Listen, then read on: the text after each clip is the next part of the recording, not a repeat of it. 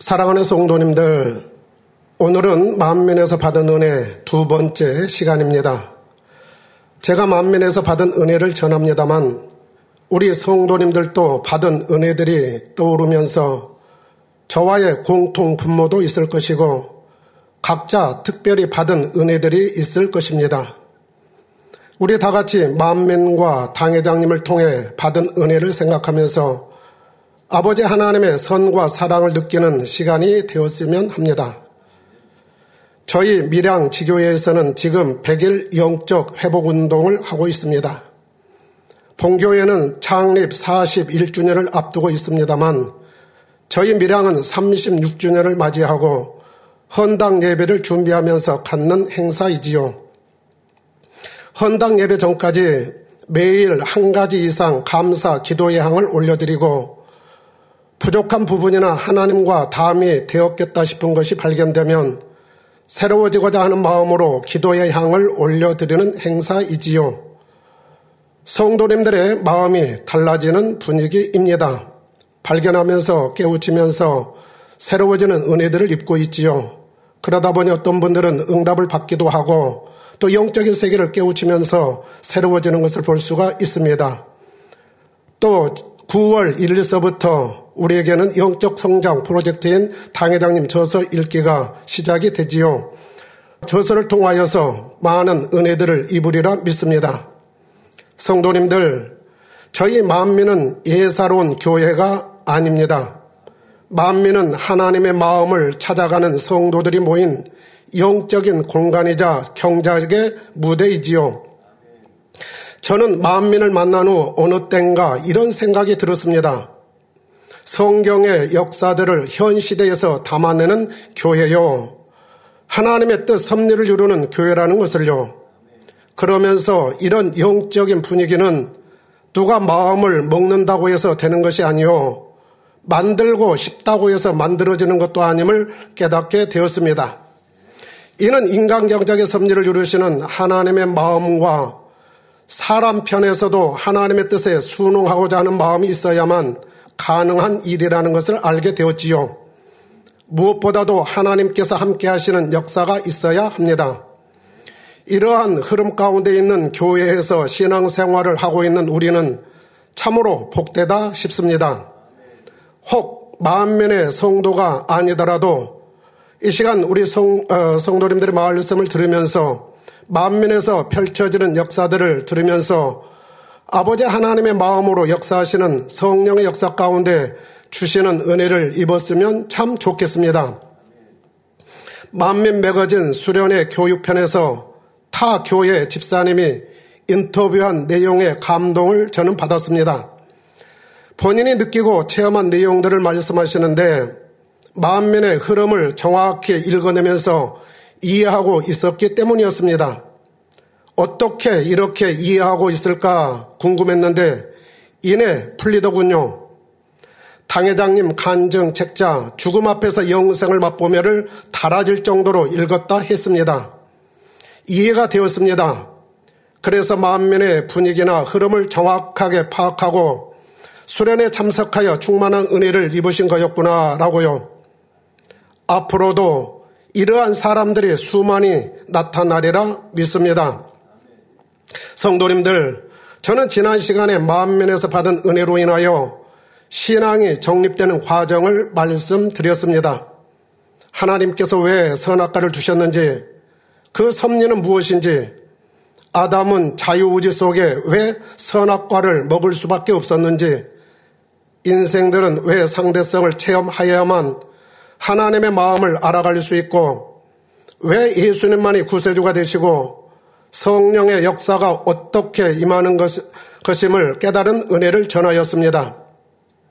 솔로몬 왕이 삶의 말년에 가서야 일의 결국을 다 들었으니 하나님을 경외하고 그 명령을 지킬지어다.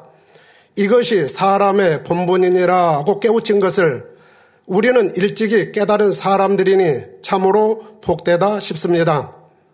삶의 이유와 목적이 설정되고 받은 은혜들이 복합적으로 작용하면서 오늘이 있게 해주신 것이지요.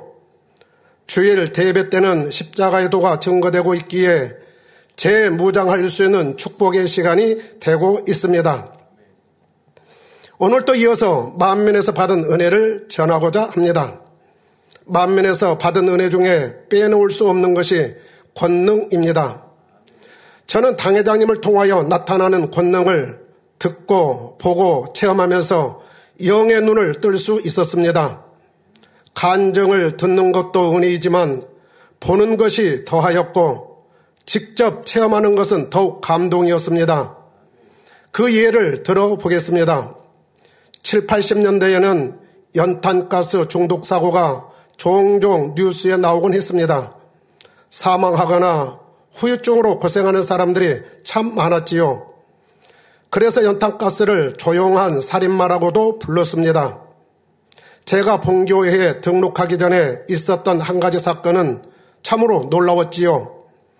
연탄가스 중독으로 의식을 잃어버린 당회장님의 세 따님과 숨이 이미 끊어진 청년 한 사람이 당회장님의 기도로 모두가 다 후유증 없이 살아났다는 간증이었습니다. 제가 교회에 등록한 후에는 실제로 주변에서 이러한 일을 접할 수 있었습니다. 어느 주일 저도 평소에 잘 알던 어느 한 가족이 연탄가스에 중독되어 거품을 물었는데 당회장님의 기도로 후유증 없이 멀쩡해져서 교회에 다 나오셨다는 것입니다. 아는 분들의 간증을 듣다 보니 체감 온도가 확실히 다르더군요. 현장에서 권능으로 역사되는 과정을 눈으로 직접 보던 때도 있었습니다. 특히 1993년부터 해마다 매년 2주 연속으로 개최되었던 특별 부흥성회 때는 당회장님의 말씀으로 변화되고 기도를 통해 수많은 사람들이 치료를 받아 영광을 돌렸습니다.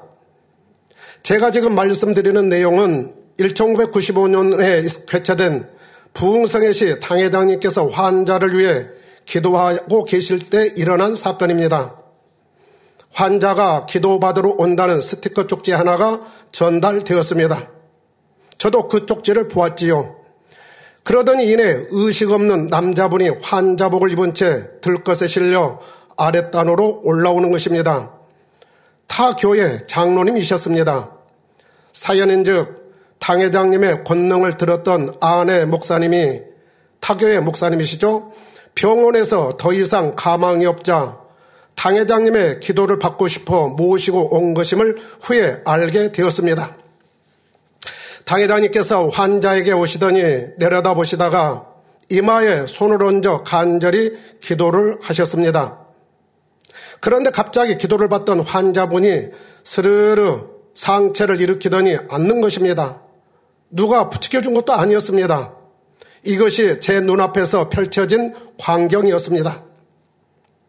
마치 TV 프로그램 전설의 고향에서 보았던 죽은 송장이나 귀신이 스르르 일어나듯 말입니다.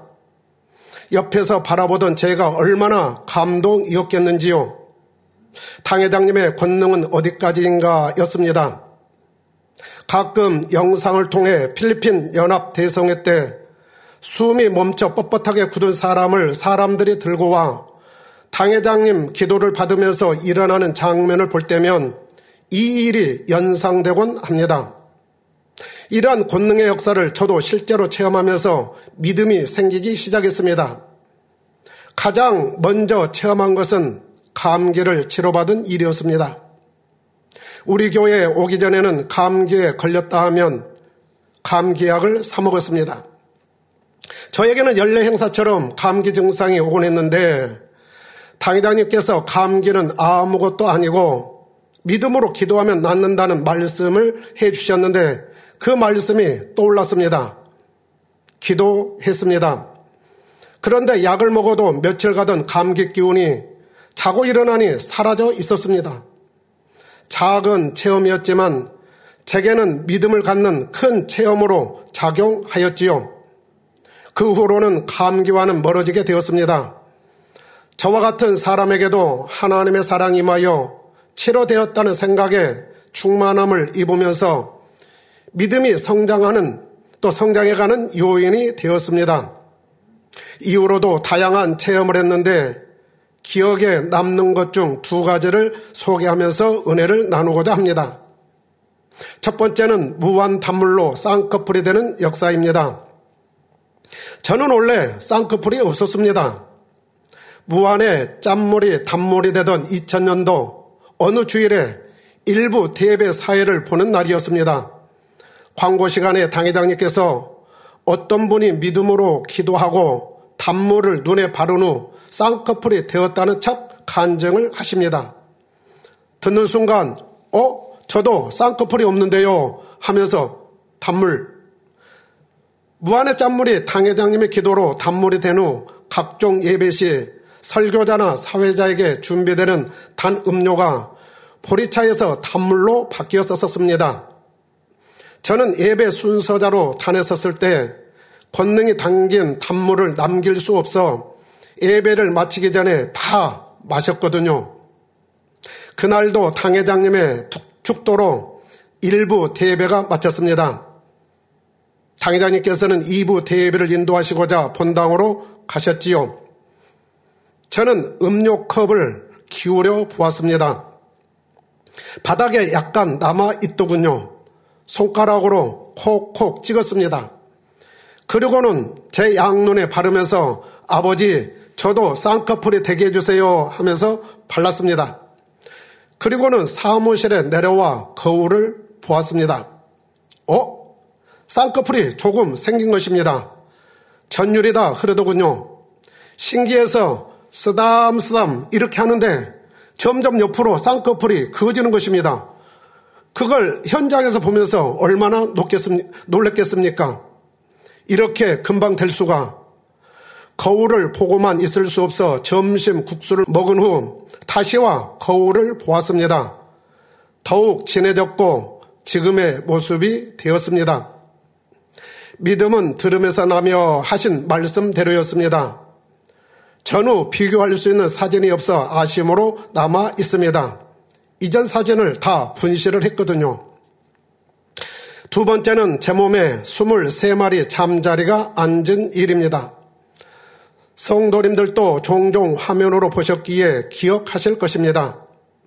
이 또한 당회장님의 말씀을 믿음으로 받은 역사입니다. 당회장님께서는 해마다 모기, 나방 등 해충이 없는 여름 수련회가 되도록 기도해 주셨고 이에 응답하사 해충을 잡아먹는 잠자리 때가 현장에 나타났습니다.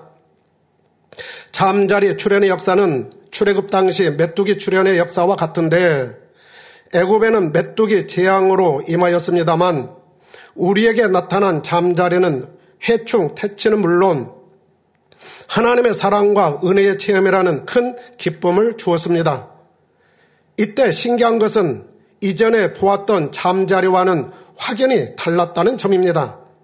순하였고 성도님들의 손가락이나 몸에 앉으면서 친해졌다는 것입니다. 이는 영의 세계와 공간을 모르고, 는 이해하기 어려운 부분입니다. 성도님들은 당시 자신의 손에나 몸에 잠자리가 처음 앉았을 때의 감동들이 있을 것입니다. 당회장님께서 다수의 잠자리가 성도님들의 몸에 앉았다는 간정을 해 주신 적이 있었습니다. 그때 우리 미랑만미교에서는 내 몸은 잠자리 지남철이란 주제로 행사를 가지기도 했었습니다. 한 마리가 아닌 여러 마리를 앉히는 행사였습니다.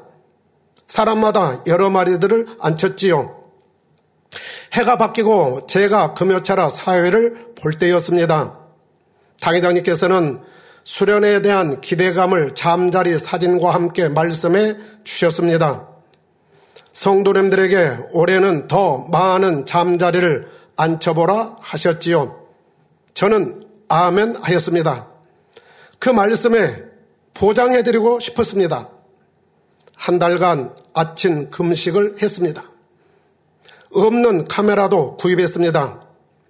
앉은 잠자리가 잘 보일 수 있도록 밝은색 옷으로 컨셉을 잡았습니다. 그리고 수련회 3일째 되는 수요일 아침에 수련회 교육장으로 집사람과 함께 갔습니다. 증거를 남기기 위해서는 사진사가 필요했기 때문이었지요. 믿음으로 함께 해주심에 감사했습니다. 두 팔을 벌렸습니다. 한두 마리 앉기 시작하더니 10여 마리가 되었습니다. 어 하면서 보면서 감동이었습니다. 그런데 그다음부터서는 더 이상 늘어나지를 않는 것입니다. 다른 잠자리가 와서 앉으려면 옆에 있는 잠자리들이 날아가 버리는 것입니다. 이렇게 해서는 안 되겠다. 기도하고자 무릎을 꿇었습니다. 잠자리는 다 날아갔습니다. 아버지, 당회장님 말씀에 보장해 드리고 싶습니다. 역사해 주세요. 하고 다시 일어나 두 팔을 벌렸습니다. 그때부터 앉기 시작하여 바라보는데 사진을 찍고 보니 하이 4마리, 상이 18마리로 22마리가 보였습니다. 어느 사진에는 23마리였습니다. 전면의 모습에서만 23마리이니 등 뒤에도 앉았다고 하면 23마리 플러스 알파가 되었겠지요. 목자의 공간에서 받은 은혜이자 저의 신앙의 발자취가 되었습니다. 이런저런 권능의 체험은 저의 신앙 성장에 밀접한 관계가 되었고 담대함이 생기더군요. 부족한 저를 통해서도 아버지의 권능을 베풀어 주시는 사랑은 손수건에 담긴 권능을 펼칠 때에도 담대함과 자신감으로 임하니 해외 단기 성교도 충만함으로 할 수 있었습니다. 권능에는 하나님의 근본의 마음인 선과 사랑의 마음이 담겨 있음을 깨닫게 되었습니다.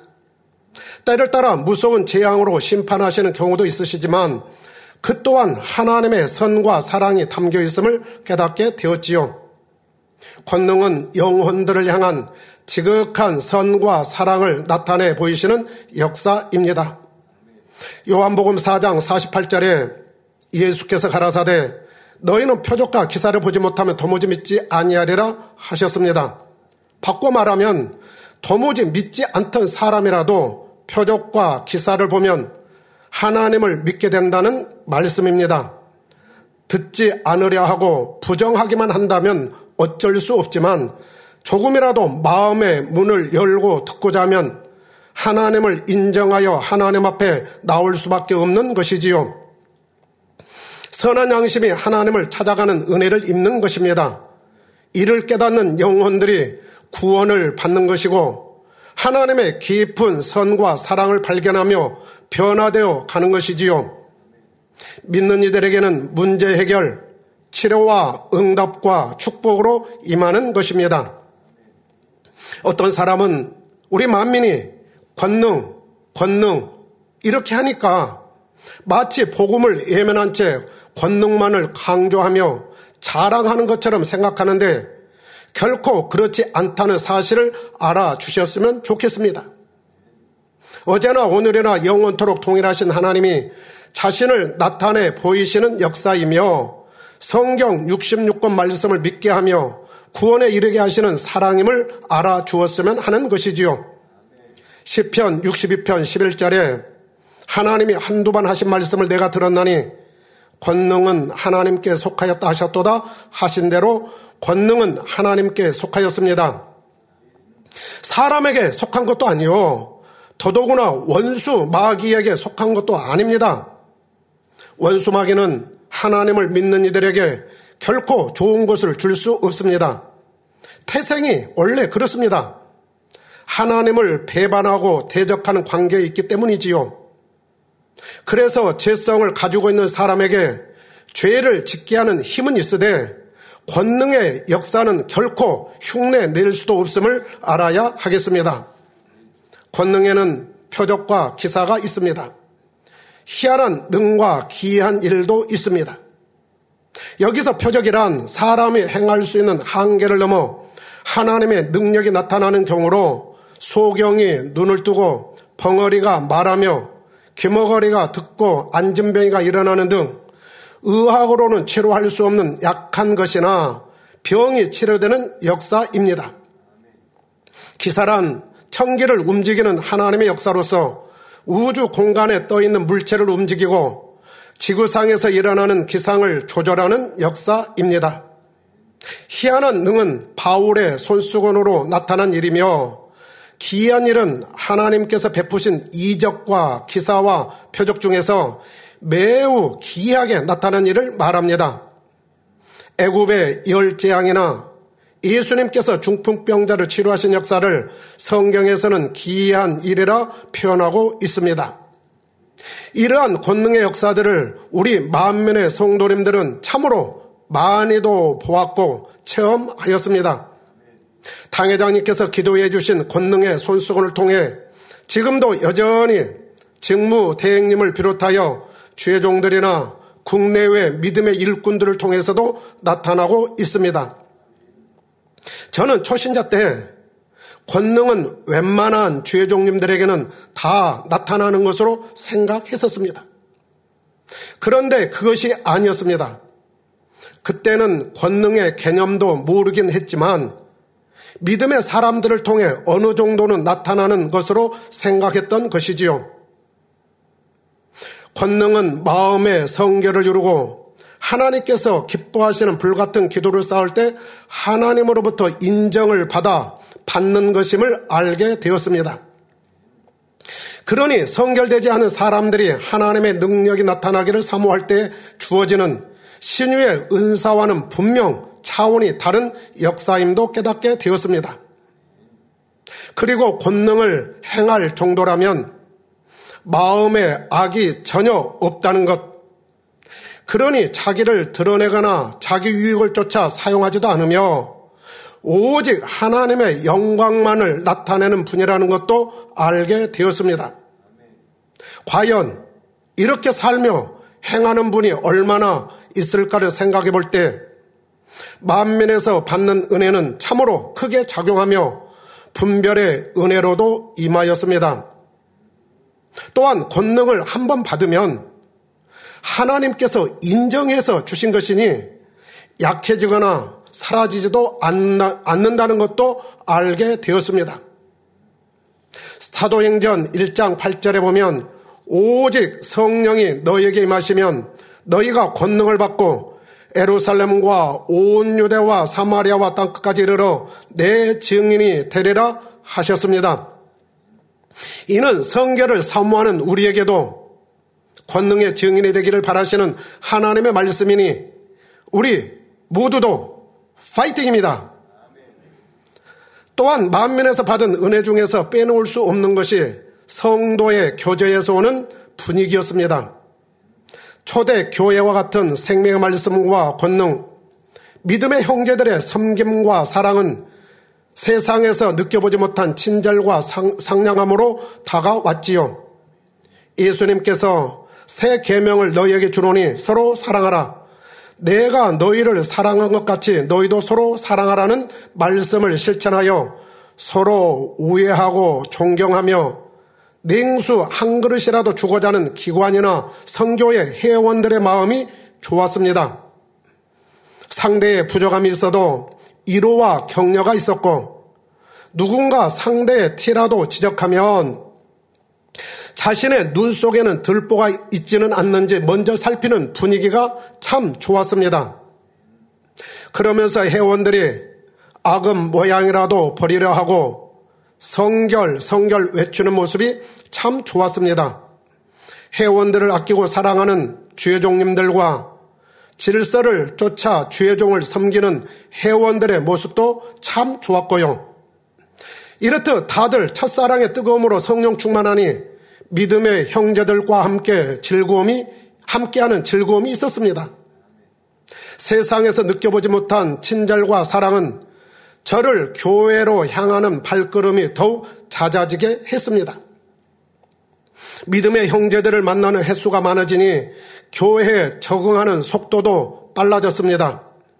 이는 세상보다 성전을 사모하는 힘이 되었지요. 봉사와 충성의 길로 나아가는 계기가 되기도 하였습니다. 영적 교제와 간증을 통해서 제 신앙을 가늠할 수 있었고 영적 성장의 중요한 부분이 되었습니다. 그러하기에 성도 간에 교제하면서 성전에서는 근신하, 근신하며 조심해야 했지요.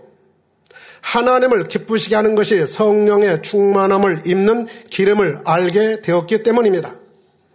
육으로 난 것은 육이요 성령으로 난 것은 영이라 하시며 사람의 마음이 지남철과 곧 자석과 같기에 육은 육을 당기고 영은 영을 당긴다는 말씀이 공감되면서 늘 깨어있고자 했던 시절이었습니다.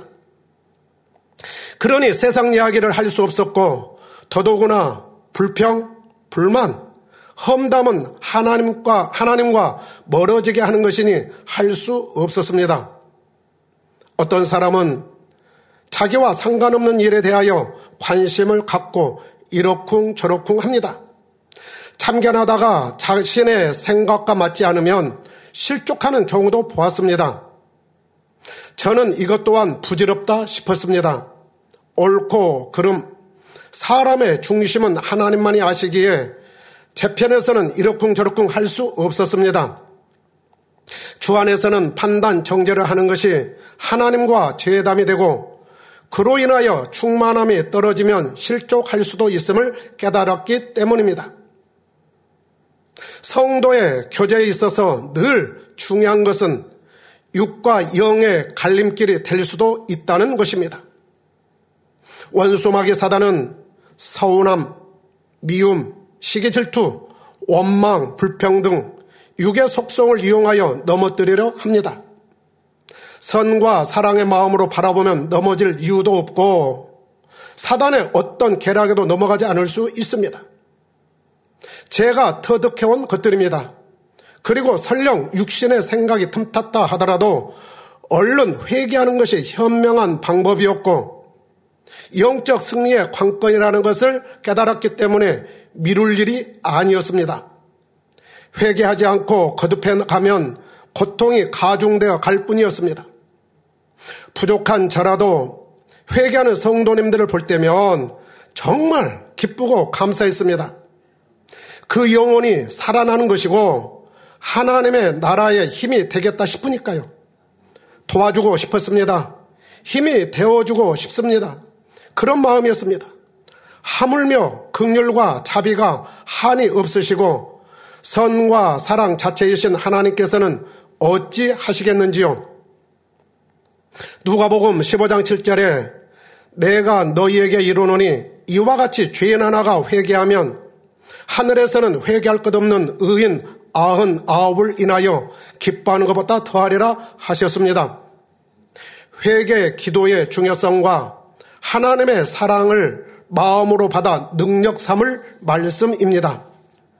그리고 믿음이 있는 하나님의 자녀라면 어둠이 성가시게 한다고 하여 잠시 편하자고 그 불이 앞에 무릎을 꿇어 타협해서는 안 됨도 깨달은 적이 있습니다. 타협한 이후 내 영혼에 미치는 어두움의 파급력을 알게 되니 능력을 삼는 계기가 되었고요. 교회 안에서도 마찬가지입니다.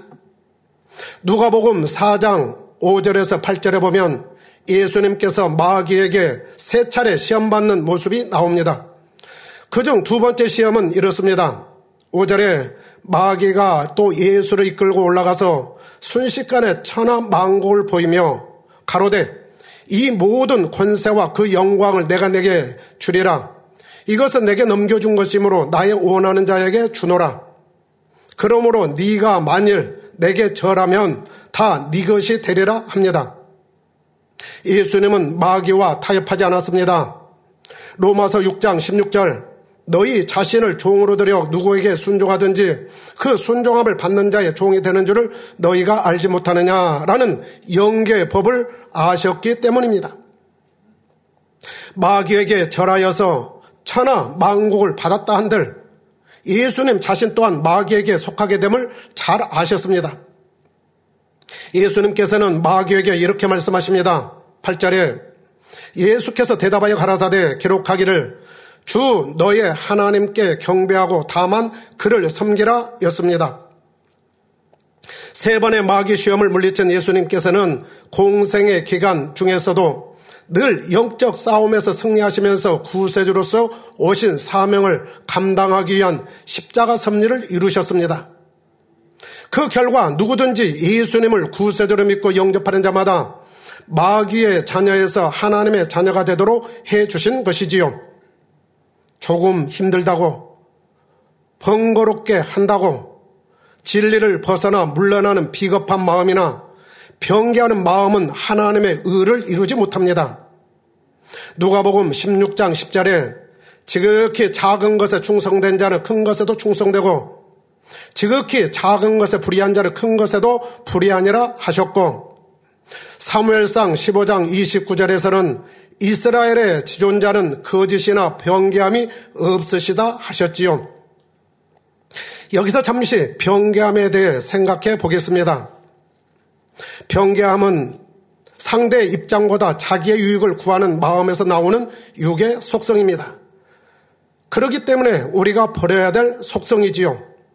그런데 하나님의 나라를 구하고 하나님의 영광을 위하며 해를 받는 사람이 없이 모든 이에게 유익이 된다면 더 좋은 방향으로 바꿀 수 있음도 이해해야 합니다. 혹 소외되는 분이 있다면 그만큼 배려를 해드리면 되지요. 그러니 어떤 것을 바꿀 때 그 목적이 하나님 나라를 위한 것인지 내 유익을 위한 병계함인지 분별해야 하겠습니다. 마태복음 18장 18절에 진실로 너에게 이르노니 무엇이든지 너희가 땅에서 매면 하늘에서도 맬 것이요 무엇이든지 땅에서 풀면 하늘에서도 풀리리라 하셨습니다. 성도님들, 저는 교회 등록 후 당회장님의 말씀을 들으면서 만민이 참 좋다, 평안하다, 이러한 느낌을 깊은 감동과 함께 은혜를 받은 때가 있었습니다. 만민에서는 성과 사랑의 행함이 인정을 받는다는 느낌을 받은 때였지요. 말씀 중에도 성도의 간증에서도 보면 하나님의 말씀에 입각한 성과 사랑으로 귀결되는 분위기가 참 좋았습니다. 천국도 선과 사랑을 마음에 이룬 정도에 따라 이 땅에서 얼마나 심령 천국을 이루었느냐에 따라 처소가 결정된다는 것이 너무 좋았습니다. 교회 안에서 인정을 받는 것도 칭찬을 받는 것도 선과 사랑의 행함에서 오는 것을 깨달았을 때였지요. 세상은 복잡합니다. 요지경이라 하지요. 치열합니다. 자신이 인정받기 위해서 곤모 술수를 쓰기도 합니다. 자신의 입지나 성공을 위해서는 거짓말도 쉽게 하고요. 이간질이나 상대를 중상 모략하는 것도 서슴지 않습니다. 성도님들, 주변에 거짓말로 인하여 힘들어 본 적이 있으신지요? 거짓말은 상대를 살리는 마음이 아니요. 어찌하든 상대를 깎아내리거나 해를 가하려는 악한 감정이 숨어 있기 때문에 그렇습니다. 거짓말의 유형을 보면 이렇습니다. 첫 번째는 행하지 않은 것을 했다고 말하거나 행한 것을 하지 않았다고 말하여 상대에게 불이익을 주려는 거짓말이 있습니다. 두 번째는 자신의 생각과 느낌 속에 말을 더하거나 빼므로 상대를 어렵게 하고 모함하거나 그러면서 힘들게 하는 이러한 경우이지요. 세 번째 경우는 자기 생각에 맞춰서 상대의 마음을 판단하고 헤아리고 정죄하면서 비판하는 경우도 있습니다. 이 모든 것이 진실하고는 거리가 먼 모습이지요. 구원과 성결을 사모한다면 참으로 경계하고 경계해야 하는 부분입니다. 진실해야 하지요. 자신도 모르게 거짓말을 해도 죄담이 될 수 있는 것이고 더군다나 하나님의 나라를 회방하는 경우가 된다면 구원과도 관련이 있지 않겠는지요.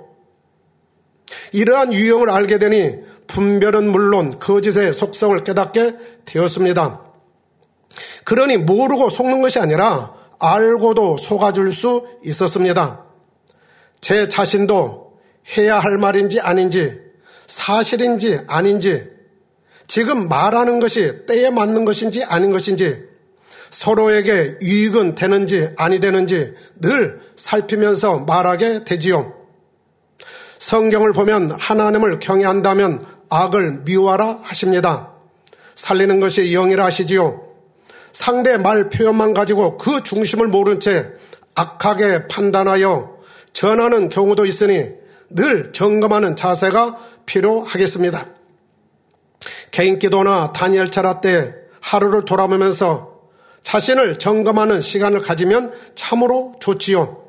그리하여 변화와 생명으로 나오는 행함을 보일 때 믿음은 성장을 하게 됩니다. 믿음에도 분량이 있다는 것과 믿음도 성장한다는 것을 아는 것은 은혜였고 축복이었습니다. 성도님들, 여기서 잠시 생각을 해보고 넘어가겠습니다. 믿음에 불량하면 무슨 생각이 먼저 떠오르시는지요? 기대와 소망인지요? 아니면 학창시절 성적표처럼 눌림이나 부담이 되거나 또한 생각하고 싶지 않는 것은 아닌지요? 믿음의 분량은 분명 있습니다. 하나님께서 정확하게 측량하십니다만 우리 사람 편에서도 어느 정도는 가늠할 수 있도록 당회장님께서 믿음의 단계를 명쾌하게 성경적으로 풀어 주셨지요. 멈추어 있거나 마이너스 요인만 없다면 지금 이 시간에도 분명 성장하고 있을 것입니다. 지극히 저의 개인적인 감, 간증입니다만 소망을 좀 더 갖기를 바라는 마음으로 소개해 드립니다. 저는 2018년 이후로도 영이라는 목표에 간절함과 사모함이 있었습니다. 그래서인지 믿음의 불량 쪽지를 세 차례 받는 꿈을 꾸기도 했습니다. 4다시 몇점 몇을 받았고 당회장님께서 직접 주시기도 하셨습니다.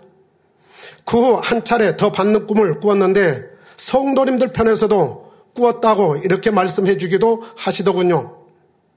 비록 꿈에서 받은 내용이었지만 더욱 소망이 생겼습니다. 어제나 오늘이나 영원토록 동일하신 하나님의 역사는 지금도 우리 믿는 이들에게 역사하고 있음을 깨닫게 되었습니다. 혹 전에 믿음의 분량을 받지 못한 분이 계시는지요? 이미 주어져 있습니다. 다만 자신이 모르고 있을 뿐입니다. 예전에 반석이나 영에 들어가고 싶었다고요? 이미 반석이나 영에 서 있을 수도 있습니다. 들어가고 있을 수도 있습니다. 아직은 아니라 해도 포기하지 않고 가면 됩니다. 누가 알아주고 알아주지 않고가 중요한 것이 아닙니다. 신령과 진정으로 예배하고 쉬지 않는 기도와 사명 감당 등 영적인 충성을 하면 다 오르게 되어 있습니다. 사랑하는 성도님들, 우리는 무엇을 바라보느냐가 매우 중요합니다. 이솝 5화에 나오는 토끼와 거북이 경주를 한번 생각해 보겠습니다. 경주의 승자는 누구였나요? 거북이였습니다. 토끼는 왜 졌을까요? 나름 해석들을 합니다. 토끼가 진 이유는 거북이를 우습게 여기다가 자만에 빠져 잠을 잤기 때문이라고요. 저는 이런 측면을 생각해 보았습니다. 토끼와 거북이는 바라보는 관점이 각각 달랐다고요. 토끼는 느림보 거북이를 바라보았습니다. 빠른 자기 발을 바라보면서 쉬어가자, 잠자자 였습니다.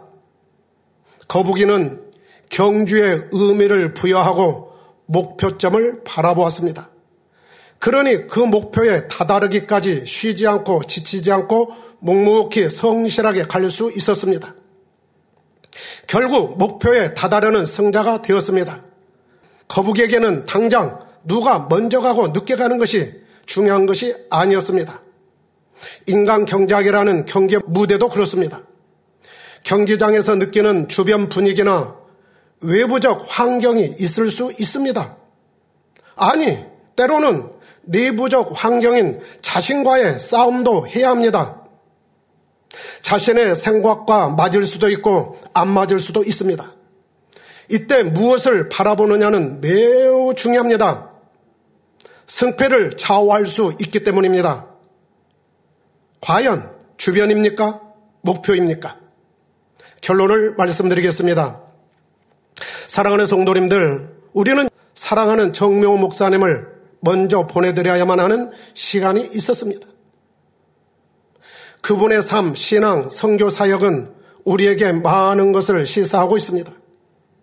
그분의 근면, 성실, 진리의 갈급함과 사모함, 그리고 당회장님을 만남으로 신앙의 궁금증, 성경의 난해 구절이 풀어지면서 기쁨, 감사, 행복으로 넘치셨던 모습을 우리는 생생히 기억하고 있습니다. 성결의 복음과 진리로 가득 찬 마음으로 바라보신 것은 오직 영혼 구원과 세루살림이었습니다. 만민은 예사로운 교회가 아니라고 앞서 말씀드렸습니다. 이 재단은 성결의 복음으로 구원을 얻게 하는 은혜뿐만 아니라 진리를 알아가는 은혜가 있는 공간입니다. 하나님께서는 우리에게 믿음의 경주를 잘 하도록 끊임없이 은혜를 주고 계십니다. 이번 수련회만 해도 그렇습니다. 전신 갑주를 입어야 한다는 생명의 말씀이 우리를 더욱 강하고 담대하게 하였습니다. 치료와 응답, 각양, 은사로 채워지는 은사 집회였고 감동으로 올려드리는 캠프파이어 찬양도 은혜였습니다. 오늘은 만민에서 받은 은혜 두 번째로 당회장님의 권능이 흐르는 만민, 선과 사랑이 흐르는 공간에서 받은 은혜들을 전하였습니다. 만민에서 주시는 은혜와 함께 우리 모두 최후 승리자가 되기 위한 믿음의 행군, 아름다운 발걸음이 다 되시기를 주님의 이름으로 기원합니다.